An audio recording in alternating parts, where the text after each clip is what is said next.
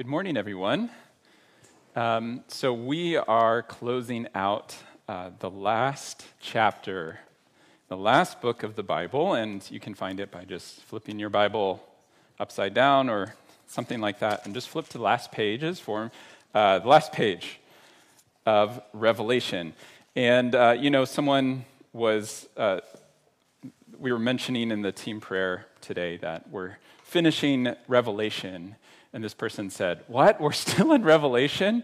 So, yes, this is our last sermon on Revelation. And so, maybe for some of you, it's this relief. Um, you've heard these sermons on all this imagery, and you're like, I'm just not an imagery person. Like, uh, what's that alien from Guardians of the Galaxy who's like, you know, metaphors, you know, don't go over my head. My reflexes are too fast, you know, and you're like, oh boy, okay. But uh, we're in Revelation, we're closing out the Bible. And um, just to give some context, because last week we had this awesome break. We were at All Church. Were you there? Raise your hand if you were there. Yeah, that was great. Uh, a lot of fun. Uh, so we hit the pause button. Now we're back to Revelation. So in chapter 21 and 22, uh, it's, it's this awesome description of what's life going to be like with God.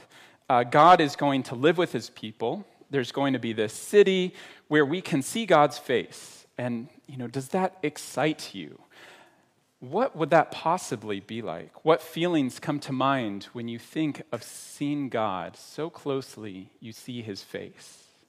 That was verse 4 in chapter 22. Now we're in chapter uh, verse 6. And maybe for you God is confusing and new and it's this concept you're open to, um, God's more of an idea. Maybe for some of you, you are coming to church and you just want to capture that feeling again. You've known God before as close, or this week's been really rough, and you're coming to church to find God again. Uh, you're coming to see if He's real. And whoever you are, I just want to say welcome. Welcome to church. We're glad to have you. So, uh, how does the Bible end? Well, the Bible speaks of this great wedding feast that's going to happen. And now we're closing. It's this summary of the book of Revelation. And you can even turn to uh, just the first couple verses in chapter one of Revelation, and you can see the similarities going there. So it's this big wrapping up of Revelation. But it's fitting that we end the Bible with an invitation, a wedding invitation. In our text today, all over are the words come and soon. And it reaches this peak moment in verse 17 where it says, The Spirit and the bride say, Come. And that got me thinking about this passage as a wedding invitation. Jesus is coming back for his people. He's coming back to do all that he said he would in Revelation. And he sent us this word to get us ready so that we wouldn't be surprised. Now, there's a lot in this text, and but what I think this passage is saying is Jesus is having a big wedding feast, and he wants you to come. So, are you going to come? Imagine you open up the mail, and in it, you see this wedding invitation from one of your best friends. What would you do? Well, you would take the invitation seriously you'd RSVP, and you'd get ready. And that's what we're going to talk about today. Jesus is having this big wedding feast, and he wants you to come. Are you going to come? Well, uh, raise your hand if you just like love weddings. You're like, yes, weddings. Okay, a couple in front. Okay. Um, to be honest, at first, I didn't like weddings, but now I've matured, I've gotten older. But I didn't like weddings, I thought they were boring. Um, I didn't really get it. I didn't get the whole like love story thing. I was like, uh, nah, not for me. But anyway, um, I, I've now grown to really love weddings. I love just how I'm like, I just need to show up, I need to dress up, and this party's like planned for me, and I just get to be a part of it. I get to eat, I get to talk to friends and family. So I've really come to enjoy it. And then uh, I got married in 2021 to Vivian. She's right in front. And uh, my wife did most of the planning, uh, but uh, I was amazed with how much went into a wedding day. And then when the day came, it was just like a blur. Uh, everything happened so fast. There were friends that flew literally hundreds of miles to see us. There were family I hadn't seen in a long time. And then there's my bride, the one I want to spend my time with. And all of a sudden, the day was just over. Literally, you, you go away, and I think the honeymoon is this time to like come back from shock. You're just like, what just happened? Like, that was so many people I didn't even get to see. So, all that to say, weddings are awesome. And when I go to a wedding again, I get to just relax and enjoy their wedding as it happens. And that's today. We get to go to a wedding. The whole book of the Bible, Old Testament and New Testament, talks about um, this wedding. And that's God's people. He promises to collect them, bring them to Himself like this beautiful bride. And we get to spend the rest of our days with God. It's this beautiful moment where He wipes away every tear, every pain. We're made new anything that's holding us down, anything that's been a malady for years gets taken away, and we're given a new body. We're made new, and all our longings are fulfilled. So today I'm talking about a wedding, and I'm kind of using both perspectives. Um, I brought my, my wedding invitation. This is uh, Peter and Vivian uh, getting married, and it's sort of like um, you are the bride if you say yes to Jesus, and you get to be part of that. That's the church. But you're also invited as a guest to the wedding as well to see this awesome wedding happening. So I'll be kind of talking about both and. So let's look at the invitation that's in front of us. So, verse 6 uh, begins with this angel speaking to John, who had been uh, with him during the sequence of visions that John is seeing. And he's affirming everything that John uh, saw and heard as genuine, and that these words are trustworthy and true. This revelation to John came from the same God who spoke to all the prophets from long ago. It's the same one. And again in verse 8, John is also saying that this is trustworthy. So he's saying, I, John, the one you know that walked with you, that knows you, I'm also saying this is trustworthy and true. So, all that to say is that we can take this wedding invitation seriously, it's, it's genuine. So, when you get a wedding invitation, what do you usually do with it? Well, you put it on the fridge. It's important. I know these people getting married. I want to be there. So I'm going to take this seriously. If it was just junk mail, I got this junk mail. You know, they make computers that now fake handwriting, and you're like, oh, a letter from, I don't know this person at all, and it's in handwriting. This is incredible. He wants to sell my house for me. You know, uh, that's fake. I throw that out. This is genuine. This is real. I know the people, I want to be there. So we, we save it, we take it seriously. In verse 8, in this passage alone, we have witnesses of the angel saying it's true. We also have John saying it's true. We have the whole of Scripture, which they talk about as the prophets, those who God chose, spoke through them. They wrote it down, and we read it today. The Holy Spirit makes it alive to us, and it confirms it's Scripture. That, um, that is claiming this is true, all of these witnesses are saying God is 100% good, 100% all powerful, 100% faithful. And then later in verse 18, we have Jesus himself saying, Yeah, what he said, I'm saying to you, I want you. So we need to take this inv- invitation seriously. And this is how we treat Scripture. We read it differently than a travel brochure or um, you know, your, your class. Uh, uh, what's it called, a, a syllabus. It's different. We treat it differently because all these different people are saying this is different than other books. And that's what we're, we're seeing throughout this text.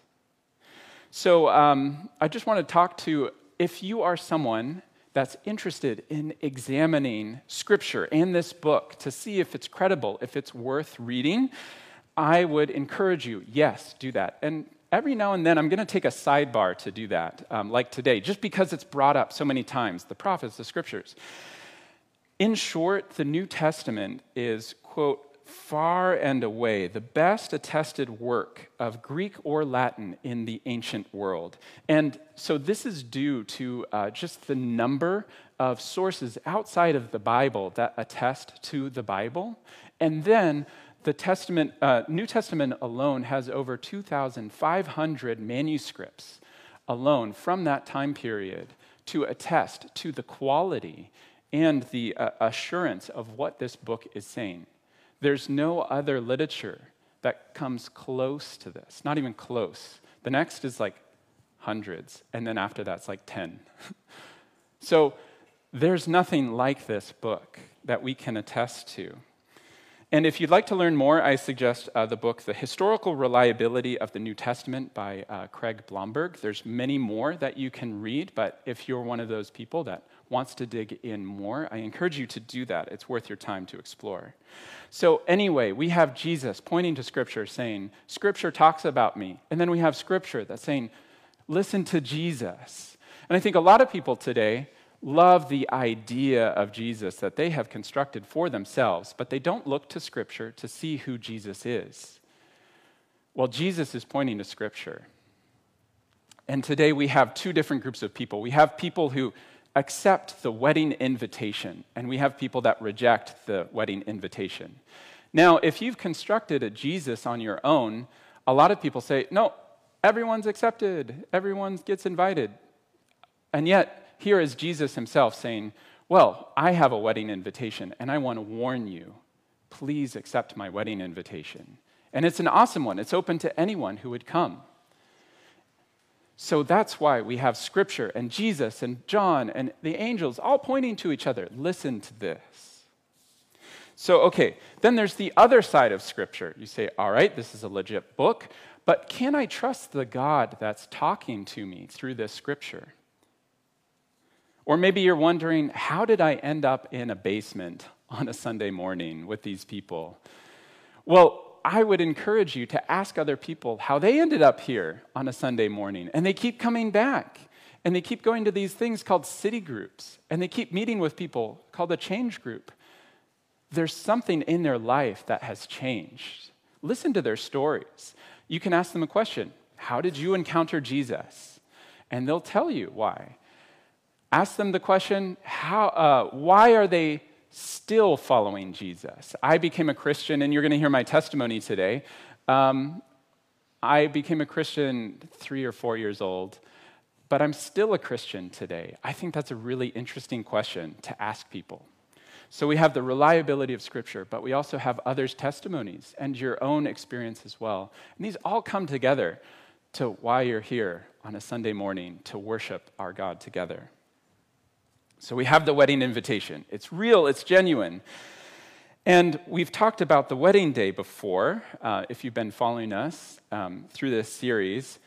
And this is an accurate description of what that day will be like. Both the New and the Old Testament talk about it. This is bride and groom. We use the word bridegroom in um, your, your Bible, but that just means groom. We just say that word today. And um, this is an appropriate way to end because we get this glimpse of where we're headed. And maybe for you, you think that's a little strange. But when I was engaged to Vivian, if you ask me, what are you thinking about?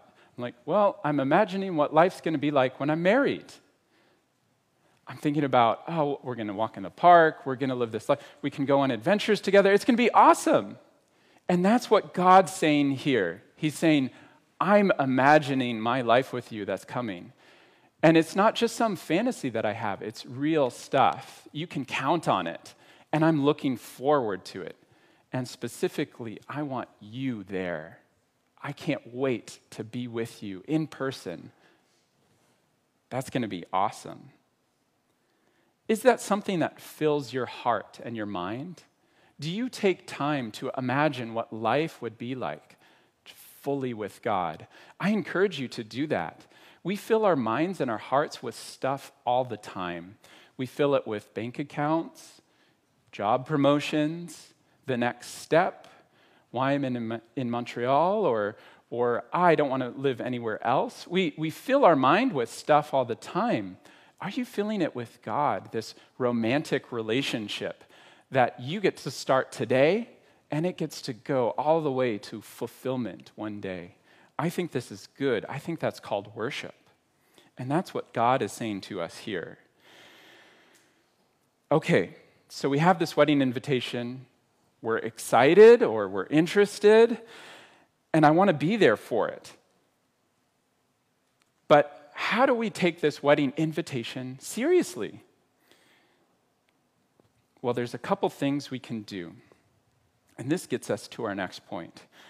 We check our calendars. When I get an invitation in the mail, I immediately put it on the fridge because I want to be there.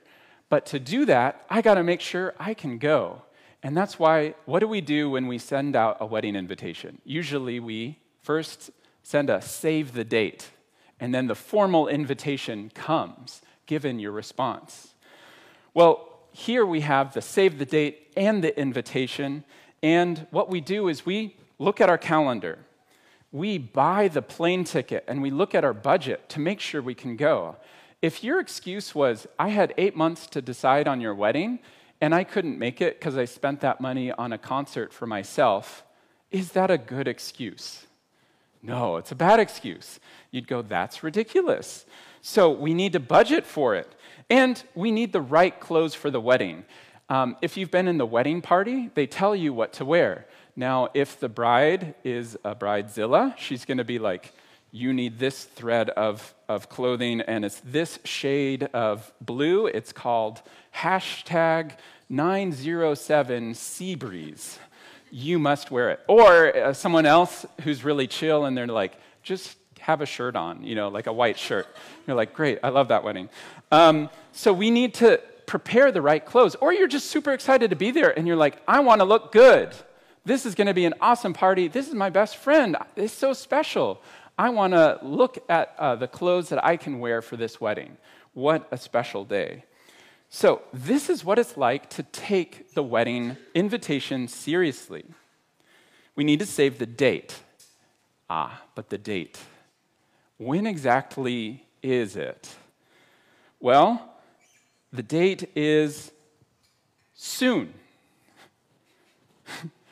what does that mean? I think a lot of us get caught up on that, or what, what exactly soon? What is soon? Is it um, like in 1999 when we flipped over to 2000 and people were freaking out about computers crashing and the world falling apart because our systems couldn't take it? I grew up with a Hewlett Packard computer. Um, that was our first computer. Would that thing crash at the Y2K? That's when Jesus is coming back, when the world falls apart. Um, is it when the ice caps melt? When Russia unleashes nuclear weapons? Or we do? I don't know. Is it when China hacks the global economy? Or is it the day Elon Musk finally syncs his brain to ChatGPT? soon, soon. No, um, soon, about 2,000 years ago, when John wrote this letter to save the date, he said soon. When Jesus walked on his earthly ministry, he said soon. That was the date. If you've been watching the Chosen series, um, uh, I've, I'm just finally started watching it. Uh, it's been really enjoyable. It's like a creative uh, TV show about helping us see what it would look like in biblical times. And they kind of joke about the word soon. Jesus is always like, I will be there soon. And they're like, ah, oh, what? You're stressing me out, Jesus. Like, I need a plan for this. So, there are a couple of things that we can uh, understand and do with this word soon. Number one, soon to God means something different than it means to us. It's from His perspective, His perfect timing, and His patience. We can even look at other places in the Bible, like 2 Peter chapter 3, verses 8 and 9. But do not forget this one thing, dear friends.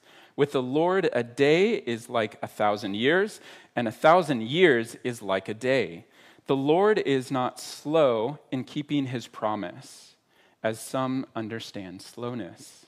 Instead, he's patient with you, not wanting anyone to perish, but everyone to come to repentance. The book of Revelation is this book calling us to faith and repentance. And why are we here today? Why is it soon? It's his patience, it's his perspective and his perfect timing. And number two, soon is not the Y2K event or any other date, but it will happen in real time. This is a real event that will happen. 1 Thessalonians 5 um, Thessalonians talks about a group of people that are new Christians, and Paul is writing a letter to them because they're really freaked out. There are other people within their midst that have come to them and said, Hey, you missed it. You missed Jesus coming back. And they're like, uh, I feel very anxious. So Paul says this to them Now, brothers and sisters, about the times and the dates, we do, uh, we do not need to write to you for we know very well that the day of the Lord will come like a thief in the night. It will be unexpected and quickly. While people are saying peace and safety, destruction will come on them suddenly, as labor pains on a pregnant woman, and they will not escape. Revelation talks about that in detail. Um, you can look at our past sermon series on that. But you, brothers, verse 4, brothers and sisters, are not in darkness, so this day will not surprise you like a thief. Oh, interesting. You are children of the light and children of the day. We do not belong to the night or to the darkness. So then, let us not be like other people who are asleep, but let us be awake and sober. For those who sleep, sleep at night. That's the normal thing to do. Yet those who uh, get drunk, get drunk at night. And this is talking about this self illusion that God doesn't see what I do, so I'm going to do what I want. And that can give you spiritual delusion, make you see the world in the wrong way. But we're supposed to wake up. That's what Revelation was all about. Wake up, see the way Jesus sees. Verse 8 But since we belong to the day, let us be sober, putting on faith and love as a breastplate. That's what we should be doing. And hope as a salvation, uh, as a helmet. For God did not appoint us to suffer the wrath, to suffer wrath, um, like God's judgment on us, but to receive salvation through Jesus Christ. He died for us so that we, uh, whether we awake or sleep, whether we're physically dead or physically alive, we may live together with Him. Therefore, encourage one another and build each other up, just as in fact you are doing. He's saying, continue what you're doing, continue the church thing. Keep praying, keep meeting with each other, pray over each other, encourage, love, faith, hope. So, if we walk with Jesus, we won't miss it, and we won't live in a way where we'll be surprised. And that is how we take the invitation seriously, while others don't. Some may call themselves Christians, but they have a life that their evidence shows they don't take this wedding invitation seriously. Others will clearly reject and rebel and say, Nope, not going to that. I don't want to be married to God. I don't want to see his face. To me, that is bad news. So, soon is different to God. Soon is not the Y2K event. And uh, soon, number three, should help us live faithfully. When we take his invitation, seri- uh, his invitation seriously and that date seriously, as soon, that should inform how we live. This is an illustration that, again, is all over the Bible. A lot of revelation is just telling us and pointing us to different areas of the Christian life that we already know in the New Testament. It's sort of like this if your boss is away, are you going to work faithfully or play Angry Birds just till it's three o'clock? Um, when your parents go out, it was this time to be at home alone. You can do whatever you want. What are you going to do when they're gone? This reveals something about who we are. It's pointing to a core belief that we're acting out. So sometimes the Bible says, ah, this doer of evil. And you're like, well, that's kind of harsh. What it's pointing to is an end result of their belief that they've chosen to hold on to and love. And this should wake us up. We don't just do whatever we want, but we begin to live in a way where we want this life with God. In this case, our actions are demonstrating our belief. Is it going to be, oh, I just want to get away with this while he's not here? Or, nah, he's not. He's not here. He doesn't care. Or is it, yes, I want to live my life before the Lord. I want to walk in daylight. When you wake up in the morning, do you spend time in prayer and just say, God, see me? This is wonderful. I love walking in your gaze. That's taking this RSVP seriously. And this brings us to our next point about the wedding invitation. We know it's genuine, we took it seriously, but how do we respond? How do we RSVP? The great thing about this invitation is the response is the same as the call. Come. It's to come. Come be a part of the wedding feast. Come be a part of God's family. In verse 17, the Spirit and the bride say, Come. And let the one who hears say, Come. Let the one who is thirsty come. Let the one who wishes to take the free gift of the water of life come. They're all the same person in verse 17, the bride is this beautiful image of the total collection of God's people. These are the people of God's church, the ones who hear. That means they respond in faith and repentance. They're the ones who desire to drink from the free gift of uh, free gift of water of life. They're the ones who are responding to the wedding invitation. This wedding day brings the people of God into an eternal, um, brings the people of God to eternally live with Him in a beautiful marriage. And all we have to do is turn to Him in faith and repentance. And let me give you my personal testimony of how I RSVP'd. Uh, when I was about three or four, I was in the kitchen and I just felt this sort of growing desire, a love, a want for God. And I said, Mom, can I pray to have Jesus in my life? And I sat on her lap, and I remember, you know, my mom kind of like cry, cried. She was like some tears dropped on my head or something. But um, we prayed, and uh, I was just like, Jesus, I'd like you into my heart. I want to be with you. I want, I want you. And that's what we do. We turn to Him that way. And then after we prayed, I said, Mom, my heart inside feels weird.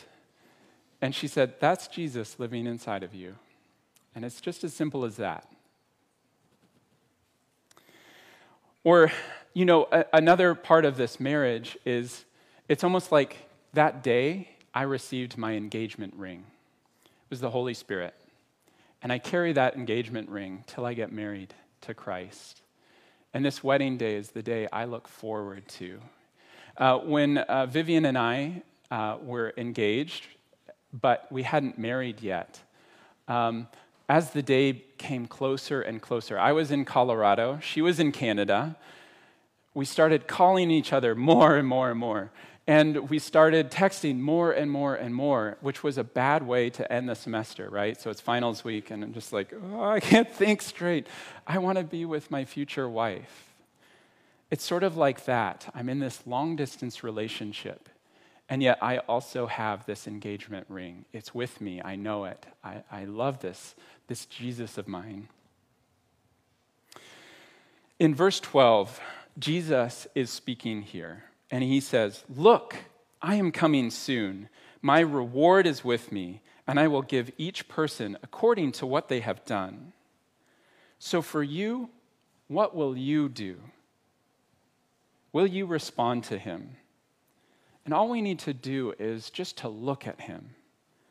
Not to our stuff, not to our way, not to our titles, but we just need to look on him and come.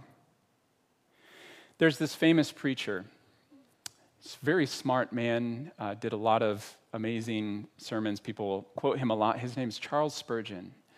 But when he became a Christian, he was out in the countryside, and there was this country preacher that came. And here's this intelligent man and a preacher that is less than intelligent. And um, they, he, in his personal journal, he wrote down what happened. And I'm going to just read to you a little bit of what it's like to turn to Christ. He says, The preacher was preaching the sermon, and the preacher said, Look to Christ. The text says, Look unto me. And assuming uh, the person of Jesus, the preacher kept talking. He said, The preacher continued, Look unto me. I'm sweating with great drops of blood. Look unto me. I'm hanging on the cross. Look unto me. I'm dead and buried. Look unto me. I rise again. Look unto me. I ascend to heaven. Look unto me. I am sitting at my Father's right hand. O poor sinner, look unto me. And then Charles Spurgeon writes in his journal the preacher ha- didn't have much to say, thank God, for that compelled him to keep on repeating his text. And there was nothing needed by me, at any rate, except his text. And then, stopping, this preacher pointed out to the crowd where I was sitting under the gallery. And he said, That young man sitting there he looks very miserable. You, you look miserable. And he shouted, and then he writes in his journal, like a primitive Methodist would, he said, Look, look, young, look at that young man, look now. And then I had a vision, writes Charles Spurgeon. He says, Not a vision of the eyes, but to my heart. I saw what a Savior Christ was. Now I can never tell I can never tell you what it was, but I was no sooner saw him whom I was to believe in than I understood what it was to believe, and I did in that one moment. And as the snow fell on my road home from that little house of prayer, I thought every snowflake talked with me and told me of the pardon I had found. For I was white as the driven snow through the grace of our God. So that is how we respond in our hearts.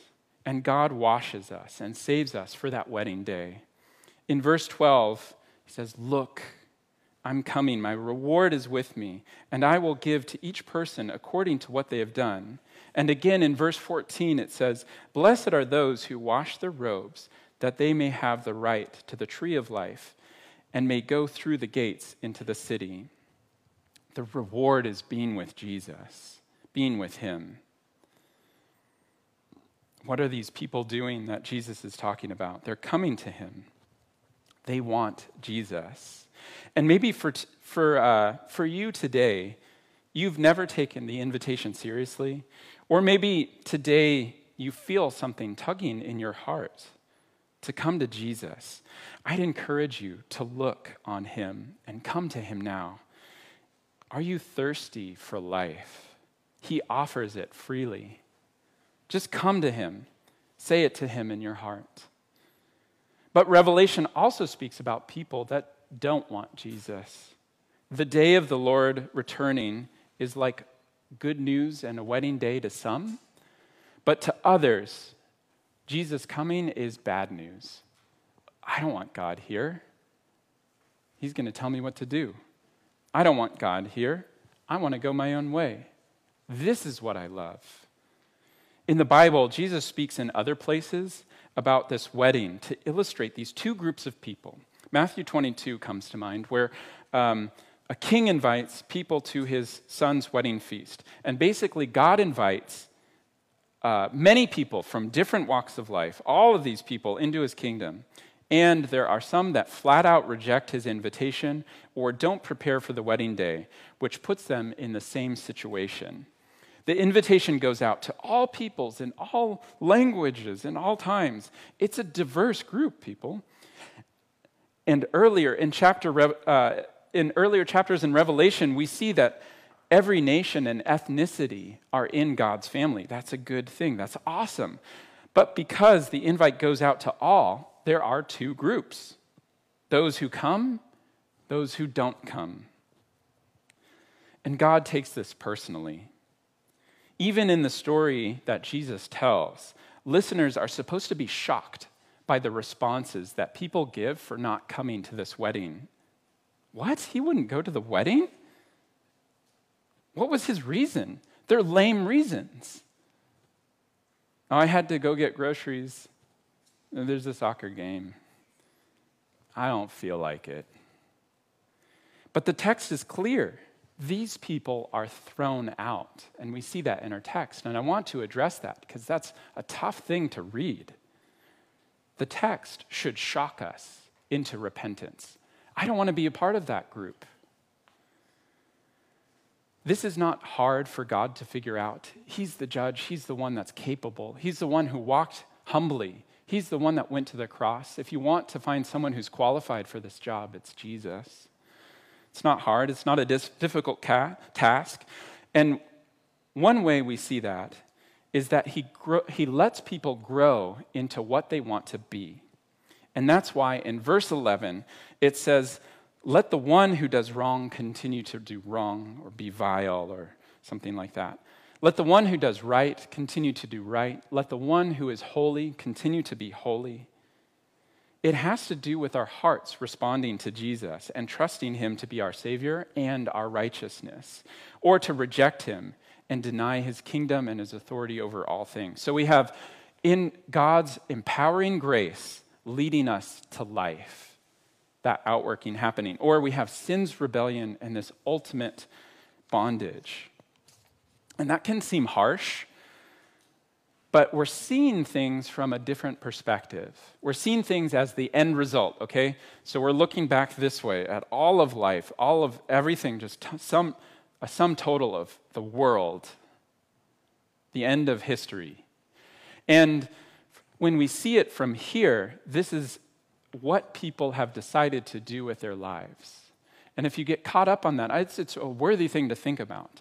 But this can seem like it's judgmental um, maybe you have friends who do self help stuff. They pick up garbage more than you do, they recycle better than you do. You're like, they deserve to go to hell? Well, God's taking this wedding invitation very seriously. It's like if my wedding was, was in Montreal and I gave you eight months and you had no legitimate reason not to be there. You said, no, just couldn't quite move my feet there or you showed up and you dressed like a slob. What are you doing? You're my best friend. I thought, this is my wife. This is the one time I'm getting married. And this is what you're doing? It's an outcome, it points to the heart. This is not an arbitrary judgment, this isn't capricious. Our God is a good God, 100% faithful, 100% powerful. He's capable to do this. No one else is. So, who is a person that would ultimately reject Jesus? Um, maybe this word will help you. Um, I'll try to unpack it, but maybe it's a hater. This text is talking about those who come to Christ are with Christ, and the haters be hating. um, this is kind of a term we get from rappers who are like, they're a great rapper, they have their reputation, but they got their haters. They're haters, right? So you obviously know I don't listen to a lot of rap. I'm more like a doo-wop, doo-wop guy. Anyway, the haters. Haters be hating. They're just going to keep hating. Um, it's like, even if I reach out to him on Twitter, oh man, he turns my words against me and makes me seem like a fool. I was just trying to reach out, man. Haters be hating. It's like they, they have this fortress. They're stuck in this position, fortified by criticizing other people's achievements. He thinks he's holy. He goes to church on Sunday. No, Christ is my righteousness. Christ is the one I love. He rests in his fortress of stubborn making, of a stubborn making of their own, and there's nothing you can do. Everything you try to reach out turns to hate. Haters be hating. But we preach to the hater because we know we were once haters of the cross. And the ministry is personally enjoying our life with God and moving from being a hater to a lover of the cross. And we share that message with others. Look at the bridegroom. He's sending this invitation out to whoever would respond. And we carry that invitation with us. Are you an inviting Christian? When you meet a hater, does that make you want to invite them more, pray for them more, reach out to them more? Do you know who you are that you were invited to this wedding? That should press us in further and further to know the love of Christ and his grace. And that's the reality of these Christians uh, in this context. They didn't live in arrogance. They weren't like, oh, we're better and holy. No, these Christians knew that they were washed clean and they lived in, in, in the glory of God by his grace that empowered them to face the persecution of the day. Man, these people were pressed down. They didn't meet in groups like this, they just couldn't. And that's how far we go. But don't be confused by the difference between a hater and a sinner. In Romans 5, chapter 8 to 10, it says this But God demonstrates his own love for us that while we were sinners, Christ died for us. Since now we have been justified by his blood, how much more shall we be saved from God's wrath through him? For if, while we were sinners, uh, if, well, if so, sorry, for if while we were God's enemies, we were reconciled to him through the death of his son, how much more, having been reconciled, shall we be saved through his life? The hater's end result is different than a sinner that turns to Christ. A Christian is a sinner who's received Christ. A hater is a sinner that's rejected Jesus. And Paul understood this very well. He understood that this was what grace was. He says this in 1 Timothy The grace of our Lord Jesus was poured out on me abundantly, along with the faith and love that are in Christ. Here is a trustworthy saying that deserves full acceptance Christ Jesus came into the world to save sinners, of whom I am the worst. But for that very reason, I was shown mercy, so that in me, the worst of sinners, Christ Jesus might display his immense patience as an example for those who would believe in him and receive eternal life. This isn't just a personal invitation, and that's why he's upset. It's what he had to do on the cross. He suffered death, he suffered shame, he suffered. Uh, alienation from his eternal relationship with the Trinity, with his Father. He bled. He died. He suffocated on a cross while he's bleeding there. He was buried. That's what sin is. If you're just thinking Christianity is one of many self help books, you're not getting the picture right. And if you think, oh, my friends are fine because they just do self help like I do self help, you're not getting it. That's not the cross. Jesus didn't say, All right, be saved, you know, keep, keep on breathing deeply and drink water and walk twice a day. No, he went to the cross for us. So, how does God, God's grace work? When we get married, you are giving all of your person to Jesus your sin, your shame, your guilt, all of that and you're handing it over to Him. Because what is a marriage? A marriage isn't a long time partnership that until you change your values or what your life journey and narrative is, this will just stick together to cohabitate for a mutual beneficial situation. No, marriage is a commitment where you give all of your person to that person. That's why divorce is so awful. That's why it's so tragic. But that doesn't mean that marriage is without meaning. This is a marriage that's going to last. Marriage is giving all of yourself. But what does that mean for Christ, who is your bridegroom? It means he takes all of you. He takes it all. You don't just hold back your student debt and say, let's get married, but I'll deal with this alone. No, he takes that too. He takes it all. Your past, you have to give it to him on that day. But what do you get? You get all of him.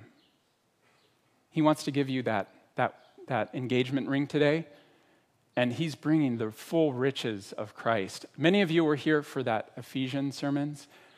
Christ is bringing all of himself to you, all of the riches of God. He's giving you a relationship with the Father. He's adopting you as his child. This is your new family. This is awesome. This is marriage. That's lost on us today. Wow, that's what it means. So, in this passage, I'm going to read it again, but maybe it's a call for you to repentance. And I'll kind of contextualize it for you. Verse 15 outside are the dogs. That could just be the non religious people, those who don't know God, those who practice magic arts or you know, witchcraft, the sexually immoral, the murderers, the idolaters, and everyone who loves and practices falsehood. Jesus' message to you today is to throw down anything that your eyes are looking to that is not Jesus. That's idol worship. Stop doing anything that you believe is just to manipulate God for your circumstances. That's witchcraft. You're just trying to control things. You're God. No, throw that down. If you're engaging in any sexual immorality, throw that down and call to Jesus, Come. I want more of you. If you're holding on to hate or resentment towards someone, hand that over to Jesus now. If you think you are some spiritual guru and you can just figure it out on your own, if you think you don't need Jesus, the scriptures, the Bible, the church, who is the bride, then repent. That's arrogant. It's all pointing to each other. Come, join the Spirit, and say with the bride, Come. We need to be an inviting people. This is your invitation, but we also carry this invitation with us. When I go over to your house, am I going to see that wedding invitation posted on your fridge? When people come over to your house, do they know you're a Christian? Not because of some cross or oil painting of a Swedish Jesus. No, they need to know you love Christ in your home. Do you have that? Do you need that? Do you want that? When you meet other people, when you meet the haters and the sinners, are you carrying this invitation with you? That's what we need to be. And with this invitation, we also receive awesome assurance for today and tomorrow. Jesus says, I am the root and the offspring of David. He's saying, I'm the king. I'm the king of you. I entered into your world and your people. I'm your king, but I'm also the Son of God. And that's who we need. That's who I need as king. And we also, and then it says, and I am the bright morning star. This is another way of saying the same thing. I'm the king. I'm the king. I'm coming. And the bright morning star is also awesome because it's the last star in the sky before sunrise. Um, we know that today as Venus, but um, it's sort of this, this look of, wow, the sun is coming. The day is almost here. Can you see it? Christ is coming soon. So Jesus is having this wedding feast, and he's done everything he can to invite you. He wants you there. Are you going to come? So, how do I need to respond? Maybe you've never come to Jesus before, but you're feeling that invitation. Well, today you can just turn your heart like I did when I was three or four and pray to Him. Come. Or maybe you're someone who's never come to Jesus and you're just not sure on this whole invitation, and there are some things you're like, I just don't get that. I'm honestly trying to hear you, but I just don't get it. I just want to say thank you for coming. We're glad you're here. Maybe you've responded, but you've realized, like, I just haven't been taking this invitation seriously.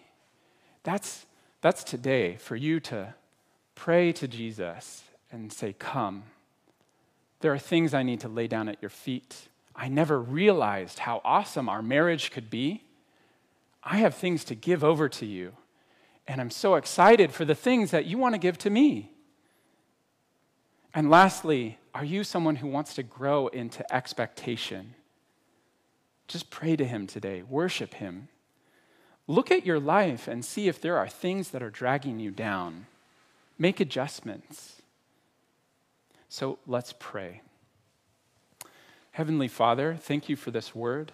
Thank you for your son, Jesus. I pray for those who this is all new and they feel that tugging in their heart. You can use these words with me Jesus, I want you. Would you come into my life? I open up the, the door of my heart and let you in. And I throw down anything that the preacher told me today. I want to follow you. I want to take your invitation seriously. And I can't wait to meet you in person. For those of us who um, are just not quite taking this invitation seriously, but we know Jesus, Father, we, we here I am. Lord, I, I've, I've been trying to walk with you, but I've been caught up in things. I've been caught up in this world. I've been holding on to things, anxieties. I've been losing hope. I've been trying to fix it myself. I've been, my eyes have been bouncing around, but not to you. Lord, in your mercy, would you bring my gaze up to you? I want you to come. Come into my life. Refresh me. Save me for that day. Jesus, we want to join you as this church. Spirit, would you come and be in our midst as we worship and pray together? We want to be as one, one bride, worshiping you today, growing in expectation. We're in this long distance relationship and we can't wait to meet you. Would you come be with us today? Come, Lord Jesus, come. Amen.